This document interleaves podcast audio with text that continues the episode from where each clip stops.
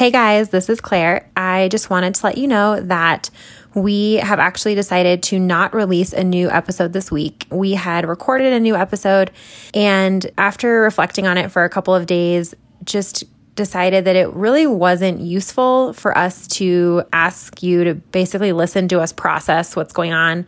It also didn't feel appropriate to talk about something else. So, we are just not going to release anything new this week. This is not something we typically do. This is will be the first episode that we've really missed since 2014, but we think it's for an important reason. And we also know that if you guys are anything like us, you have probably taken in more information than you can possibly process effectively. And so we really encourage you to take this time to reach out to your inner circle and the people who you trust and the people who you know will listen and challenge you and process some things with them.